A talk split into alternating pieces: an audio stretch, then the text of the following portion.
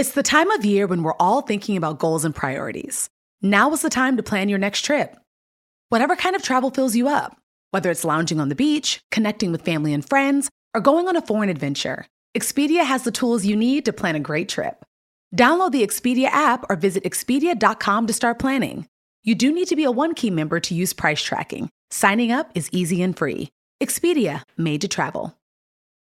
Hey, Fidelity. What's it cost to invest with the Fidelity app? Start with as little as $1 with no account fees or trade commissions on U.S. stocks and ETFs. Hmm, that's music to my ears. I can only talk. Investing involves risk, including risk of loss. Zero account fees apply to retail brokerage accounts only. Zero dollar commission applies to online U.S. equity trades and ETFs and retail Fidelity accounts. Sell order assessment fee not included. Some account types and securities excluded. Details at fidelity.com slash commissions. Fidelity Brokerage Services LLC member NYSE SIPC. I'm Oprah Winfrey. Welcome to Super Soul Conversations, the podcast. I believe that one of the most valuable gifts you can give yourself is time. Taking time to be more fully present. Your journey to become more inspired and connected to the deeper world around us starts right now. One of the world's foremost food experts, Michael Pollan, challenges us to really look at the things we so often overlook, like the food on our plates or the plants that surround us. A master of unlocking the mysteries of nature, Michael has written seven books, including five New York Times bestsellers.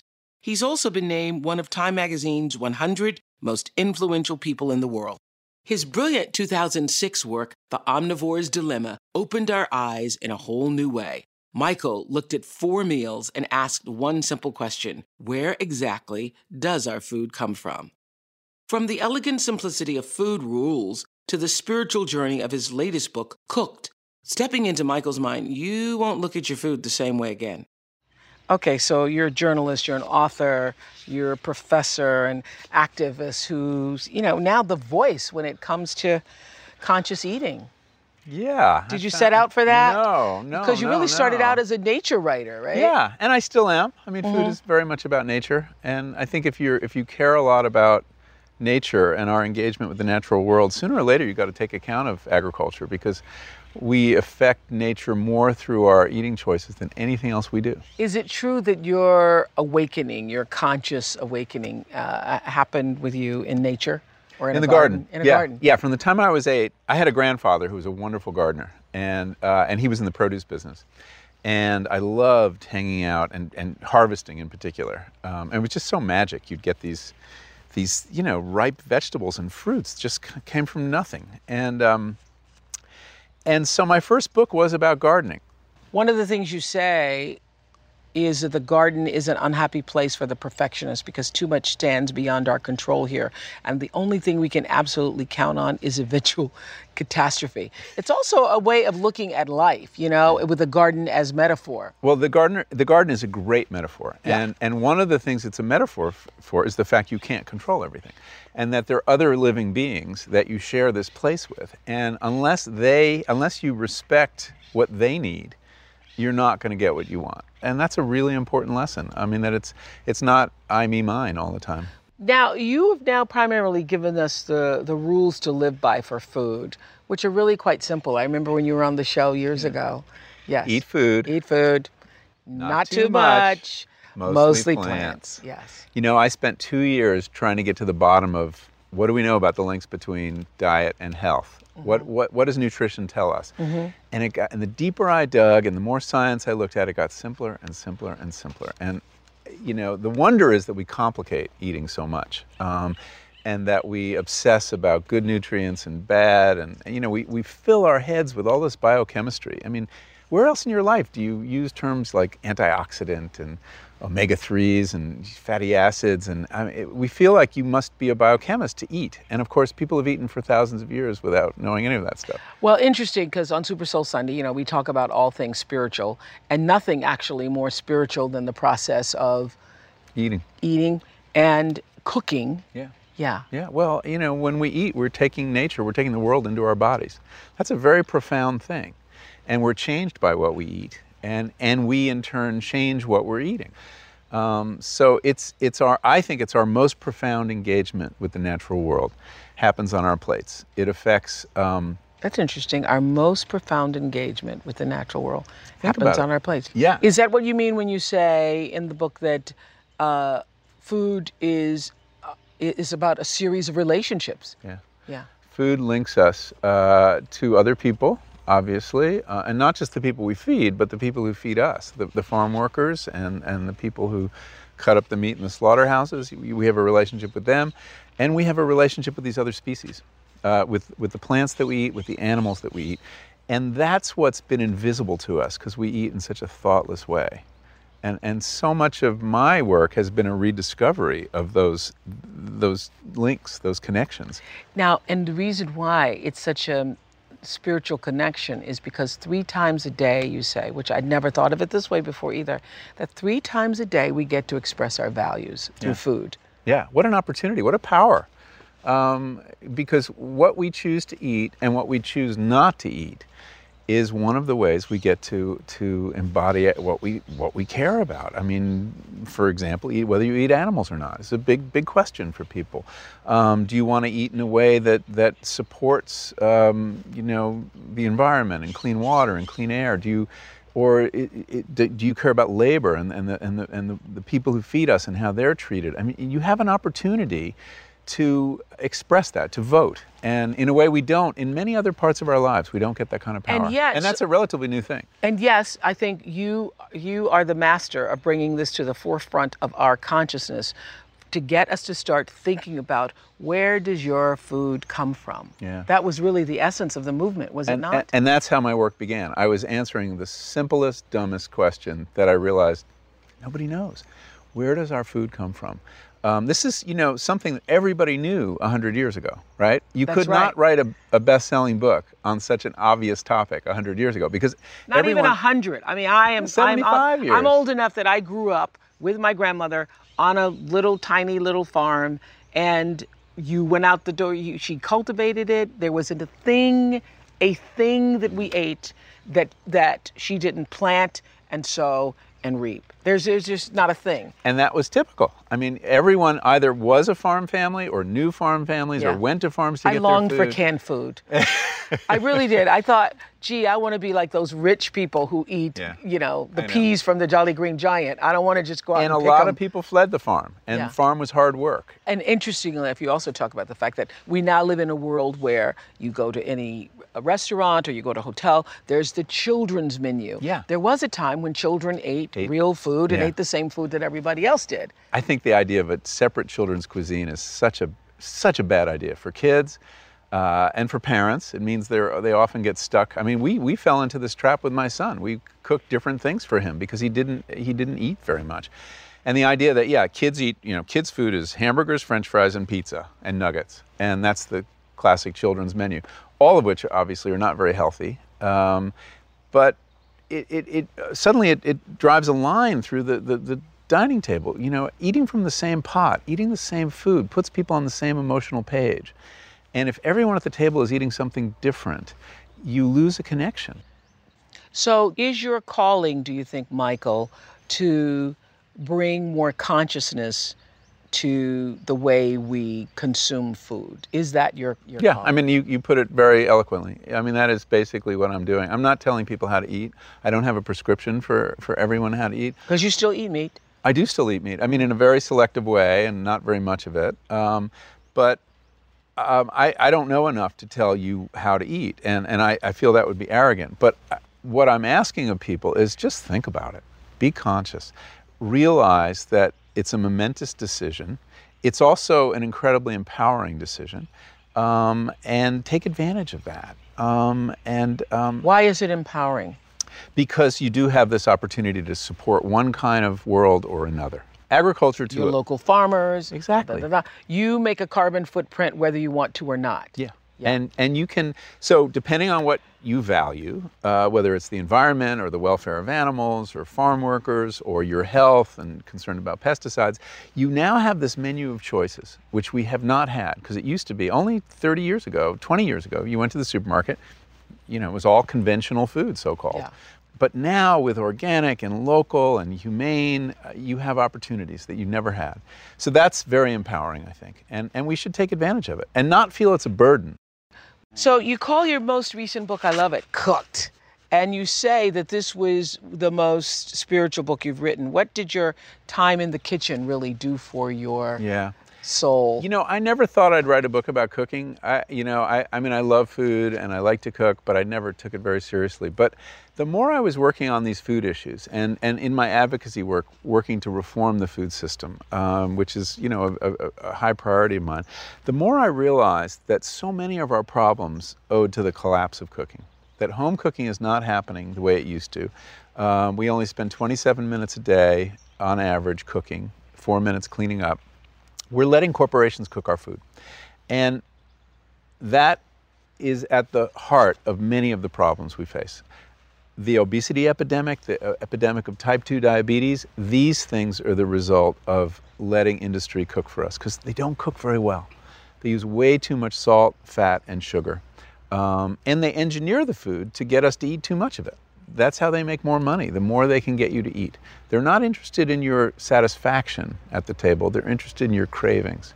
And they, they're very good at engineering those.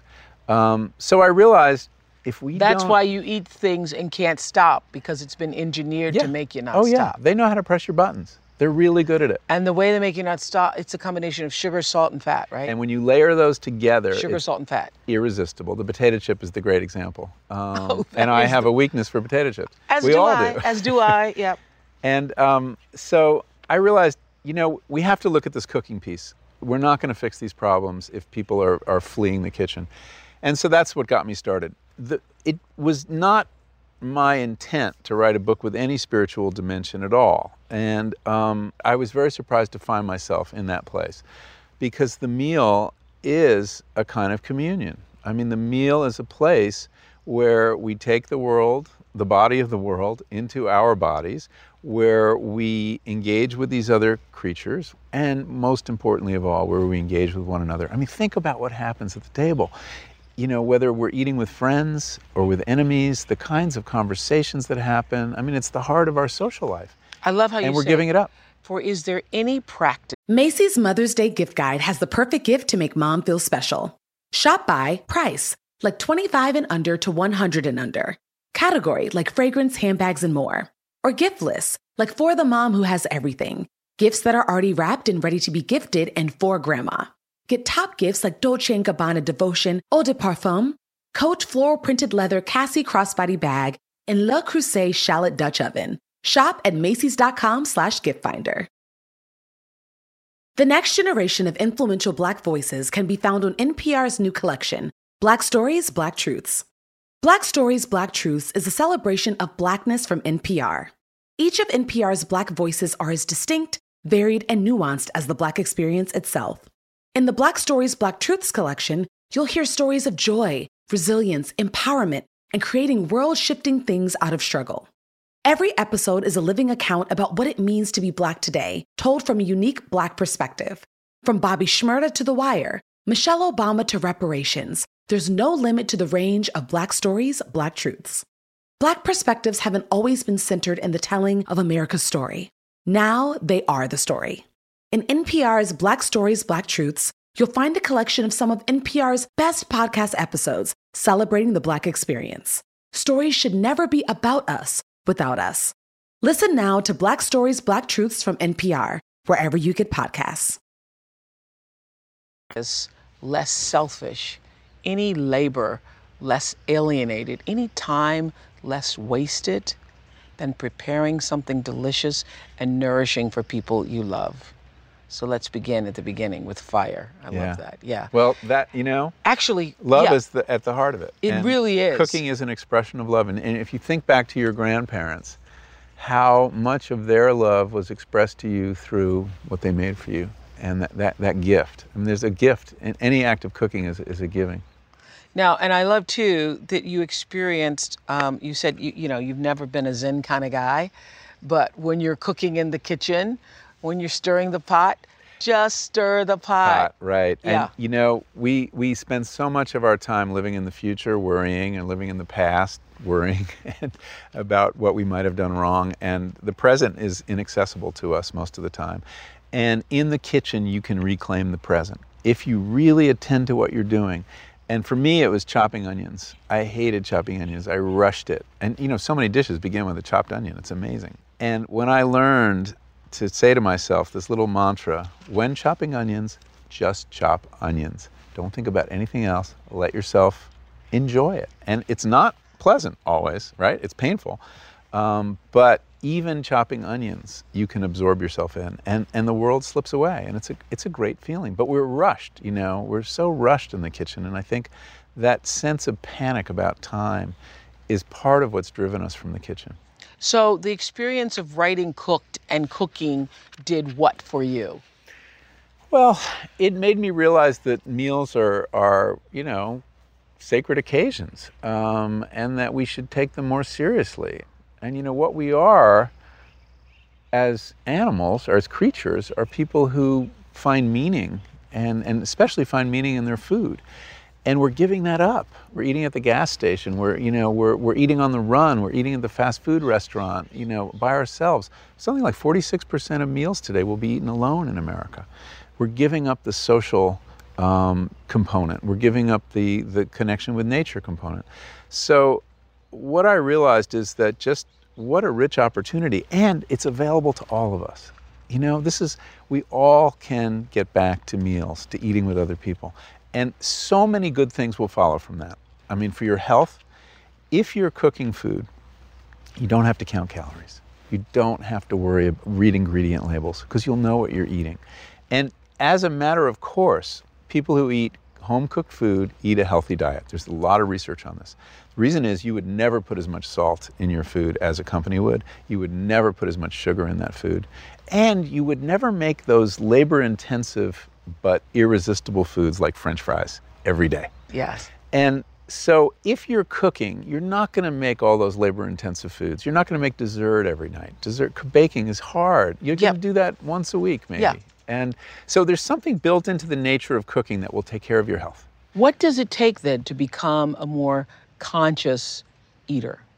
Well, one thing that is not That is the omnivore's dilemma, really. It is. It is Yeah. the omnivore's dilemma. Um, one thing that is absolutely not necessary but very helpful is cooking, because when you cook, you're forced to remember that you're working with plants and animals and mushrooms. That this is this is stuff of nature. You're putting your hands on it. You know, when you handle a cut of meat, you know, a pork shoulder or something, which I love, um, you realize, you know, this is the muscle of an animal, and it has a purpose apart from feeding me. And you realize, I'm, I don't want to waste this. This is, you know, something gave up its life for me. Yes, and the, yeah, you speak about that so eloquently in Cooked about there was a time when the hunters and gatherers, beginning with the hunters and gatherers, where you have a piece of meat, there was an honoring of the sacrifice that that animal had given for you. And Yeah. that and now we just sort of do it mindlessly. It's and you know that was one of the more interesting discoveries I had when I was doing this research is that in both the ancient Greek tradition and the Old Testament tradition, you didn't eat meat without a priest involved or a rabbi. Um, and in ancient Greece, the the priest, the butcher, and the cook were the same person. Um, Priesty, really? yeah, and it was it was momentous because meat was very special. It was rare and involved sacrifice, and so you didn't you didn't do it lightly. And in fact, no one else was allowed to mess around with it. The priest had to be involved. Um, and now, you know, we've come to a place where meat is very cheap. Many Americans eat it three times a day without giving a thought to it. Um, but the system that can produce meat that cheaply is the opposite of sacred. The way animals are treated. Yeah, the brutalization of the animals, the brutalization of the slaughterhouse workers. It's a system that um, takes any sense of meaning out of eating meat away. Do you think then, when we eat an animal who has been treated thusly or comes from a factory where people are treated thusly, that the energy of that somehow is tr- transmitted to us? I, I, I don't know. Um, it's, it's bad karma. it has to be bad karma. You can taste the misery of animals in this very scientific sense. Uh, when animals are stressed at slaughter, which many of them are, they release all sorts of stress hormones. And that is why that meat often doesn't taste very good. So, an animal that's very well taken care of will taste better. Um, so, there is a realistic sense in which you can taste that misery. Have you thought of not? Did you ever th- consider being a vegetarian? Yeah, absolutely. Um, and in fact, when I was writing Omnivore's Dilemma, I was really grappling with this issue of do we have a right to eat animals? Um, is it defensible? And I'd read Peter Singer, the great ethicist who wrote a book called um, Animal Liberation. And anyone who eats meat needs to grapple with the ideas in this book. It's a very challenging book. And he said at some point, while you're thinking through this question for yourself, you should not be eating meat during that period. So I gave it up uh, for about six weeks. And um, I finally came out in favor of eating meat in a very limited way. And I do think everyone at some point in their life should see what is involved in putting meat on their table. I even think, and this will sound a little extreme, that, you know, in high school, you know, there should be a field trip where people get to kill a chicken if they want, if they want to eat meat, and see can you look in the eyes of this chicken and, and still eat it? I found I could. And there's no one right answer. I think it's it's it's a it's a determination we all have to come to, but but we're not even asked to go through that thought process anymore. And and that's yeah, if I'm trying to do anything in my work, it's to engage people in that process. You're trying to at least allow people to be conscious of what it is and where What's your at stake? Yeah, what's at stake? What's at stake? Yeah. And You're we're- saying look at the slaughterhouses, look at how, how your food gets to your table, whether it's vegetables or meat, animals, fish, and then make a choice about it. Yeah, exactly. There's no there's no one right answer to these questions. They're too complicated. What's your favorite meal, Michael Pollan?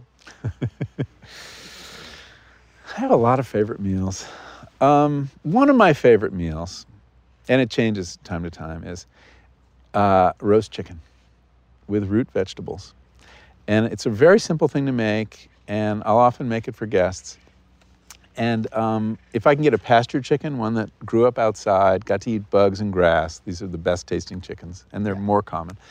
Um, and essentially, you make a bed of, you cut up uh, carrots, parsnips, turnips, uh, anything, rutabagas, any kind of root vegetable, and make a bed for the chicken and potatoes, and set the chicken on there. Turn up, the, crank up the oven to like 400 degrees, and roast it for 45 minutes. It's a one-pot meal. It's really simple, and then you have leftovers too. So um, I love that meal. That's really great. I mean, I really like fish. Salmon is a, another um, favorite. Another favorite day is a day when my wife and I are, are making a dinner party for friends. I mean, I really like that. You know, starts in the morning, list of what you need to buy, go into the farmer's market or the supermarket, wherever we're going, and then we spend the afternoon cooking together. As we sit down and have our evening meal, whether you're sitting with someone or they're just passing through, what do you want us to think about when we sit before the next meal? think about the wonder of what it is, whatever you're eating. Um, that you know, if it's meat, that this animal um, lived and died for you, and uh, think about who grew that that broccoli or that salad, and um, and the place where it grew. Imagine, imagine it growing in the earth, and um, uh, just take a moment. I mean, it's a way of saying grace, whether you, you voice it or not. Um, grace is, is the institutionalization of conscious eating, right? I mean, and although a lot ooh, of us, Oh, that's good. Grace is the institutionalization.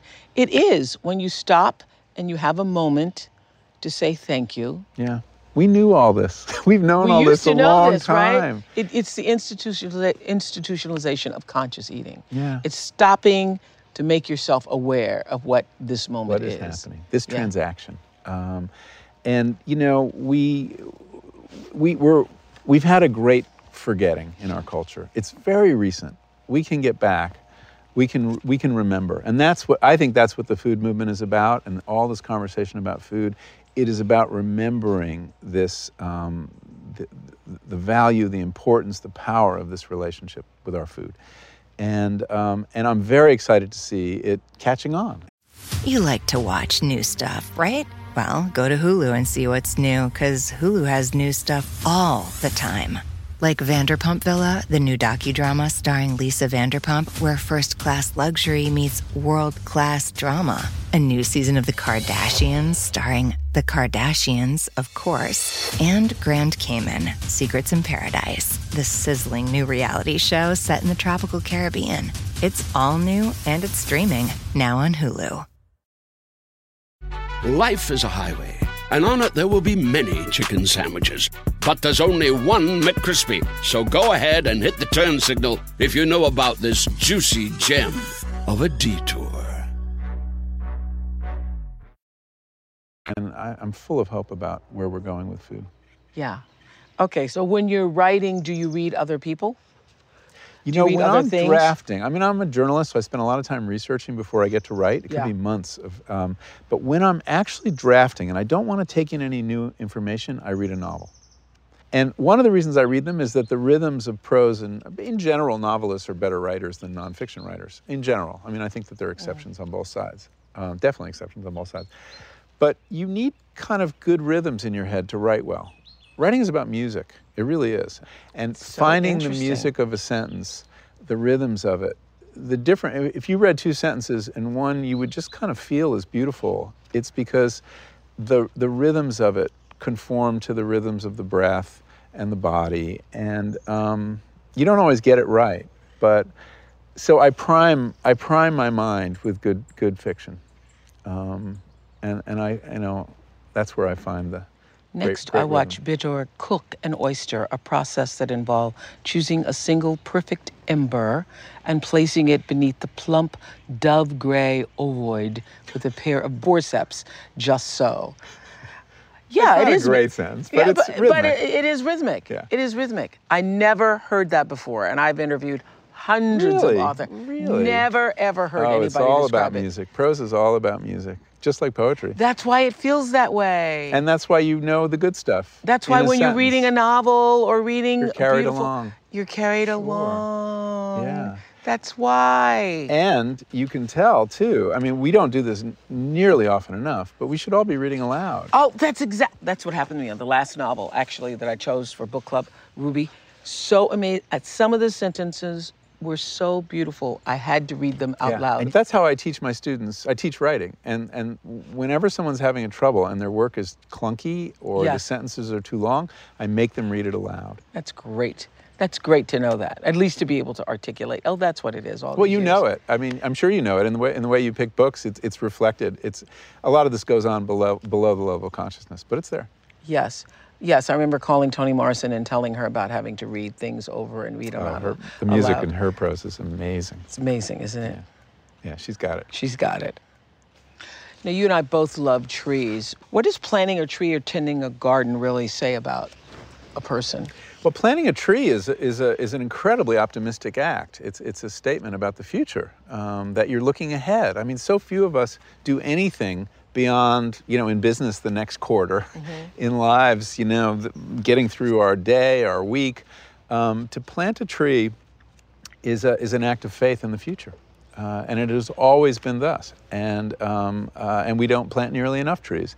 I remember being in France a few years ago, and I was in a garden shop, and I always look for seeds when I go to other countries. Um, and Really? Yeah. They're interesting plants that we don't have. And yes, you are allowed to bring seeds. I was going to say, can you bring them back? You can't. Seeds, seeds. You can bring seeds back. yes. Okay. Just not fruits and vegetables and meat. Um, and there in this store were seeds for trees. Seeds. Seeds for a beech tree. Seeds for a, you know, a, uh, Really? a redwood. Yeah, I was like, wow. Now there is an act of faith to plant a seed, a tree from a seed. I heard that you once built a little hut in the woods near your house. Built, yeah. I Um, still have it. yeah. So it's a place to daydream and write and uh, and just get away from it all. And it's a it, place means the world to me. Yeah, and so how important do you think? I have that over there. I call it my tea house over there, Mm-hmm. little house over there. Um, how important do you think is it to have a place of contemplation, if you can? I mean, most people don't have huts in the woods, Yeah. and tea houses, but you can just But people space. have something like that. You, you know, you can have that in a house with other people. I Mm-hmm. mean, you can have that in a little patch of your, your yard where you go. I remember when I was a little kid, we lived in a tract house on Long Island, and there was this line of, um, of shrubs, forsythia or something. Uh, and then there was a little space after that line of shrubs where no one could see me, and I could go and hang out. And in fact, planted my first crop. I, I spit out a watermelon seed and, and, dug it in, and it actually grew. I was four years old, and um, and that was my hut. And so kids can make a hut in the in the you know in the arch of a, a shrub. Um, I think we all need that place. It, it becomes a, um, a physical expression of solitude. What's a perfect day for you? Hmm. How do you spend your days? Well, a perfect day is outdoors for me. Um, a day, you know, where I'm hiking, that would be good with a really good picnic, you know, something I've made.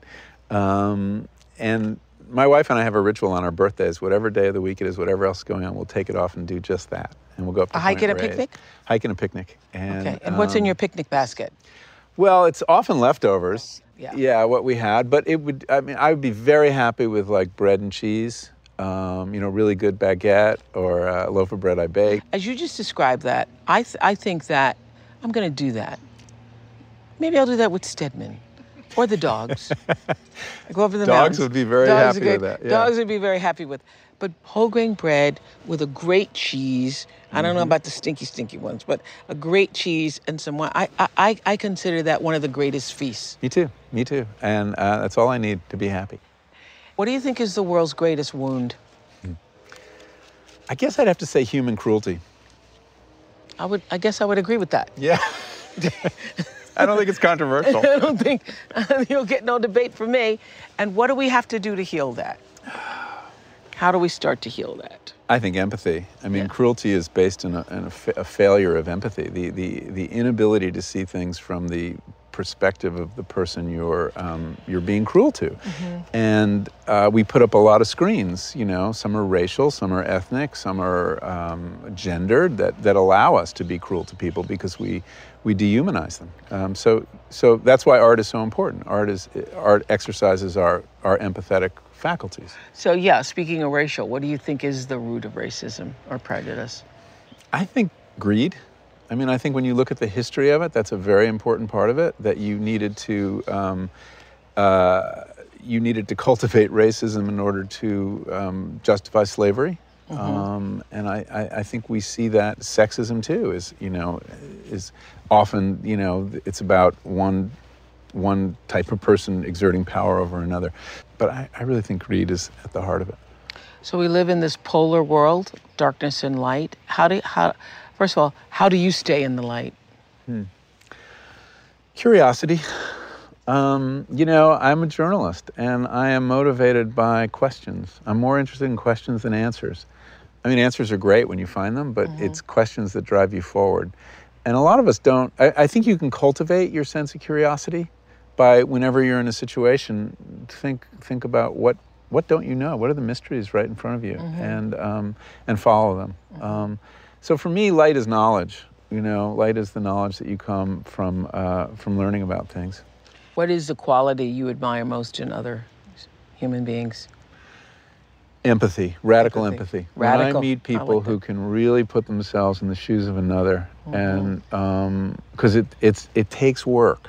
There's a lot working against empathy. We have our own problems. We have so many screens between us and other people.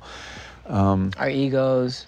Our egos. I mean, yeah. the self. I mean, just transcending the self is, is such a is, is such, such a hard and big job, and you need to do that in order to be a civilized human being. And um, and many of us are not civilized, and it goes back to empathy. So when I meet someone who has that quality, whether they're an activist or a novelist or s- or a filmmaker who who really can see the world from uh, in, in a very different pair of shoes, I have great admiration for that. Why do you think we're all here? What's the purpose of this human experience? I don't know that it has a purpose. Um, it's up to us to find a purpose. We're not given a purpose. Um, we make meaning. I mean, and um, and that's a huge responsibility. We have to figure out our purpose. Um, you know, I, I think it's preserving this world for, for people in the future. I think that's really important, and other species. And uh, and we we're risking all that right now.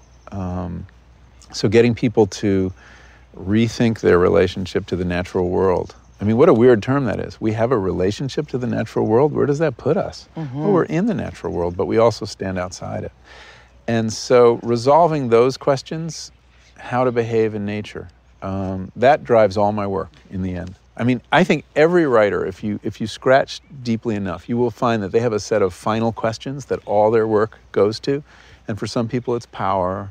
It can be money. It can be love. It can be um, uh, uh, you know any number of you know big topics. My final questions are all about nature. Finish the sentence. I believe.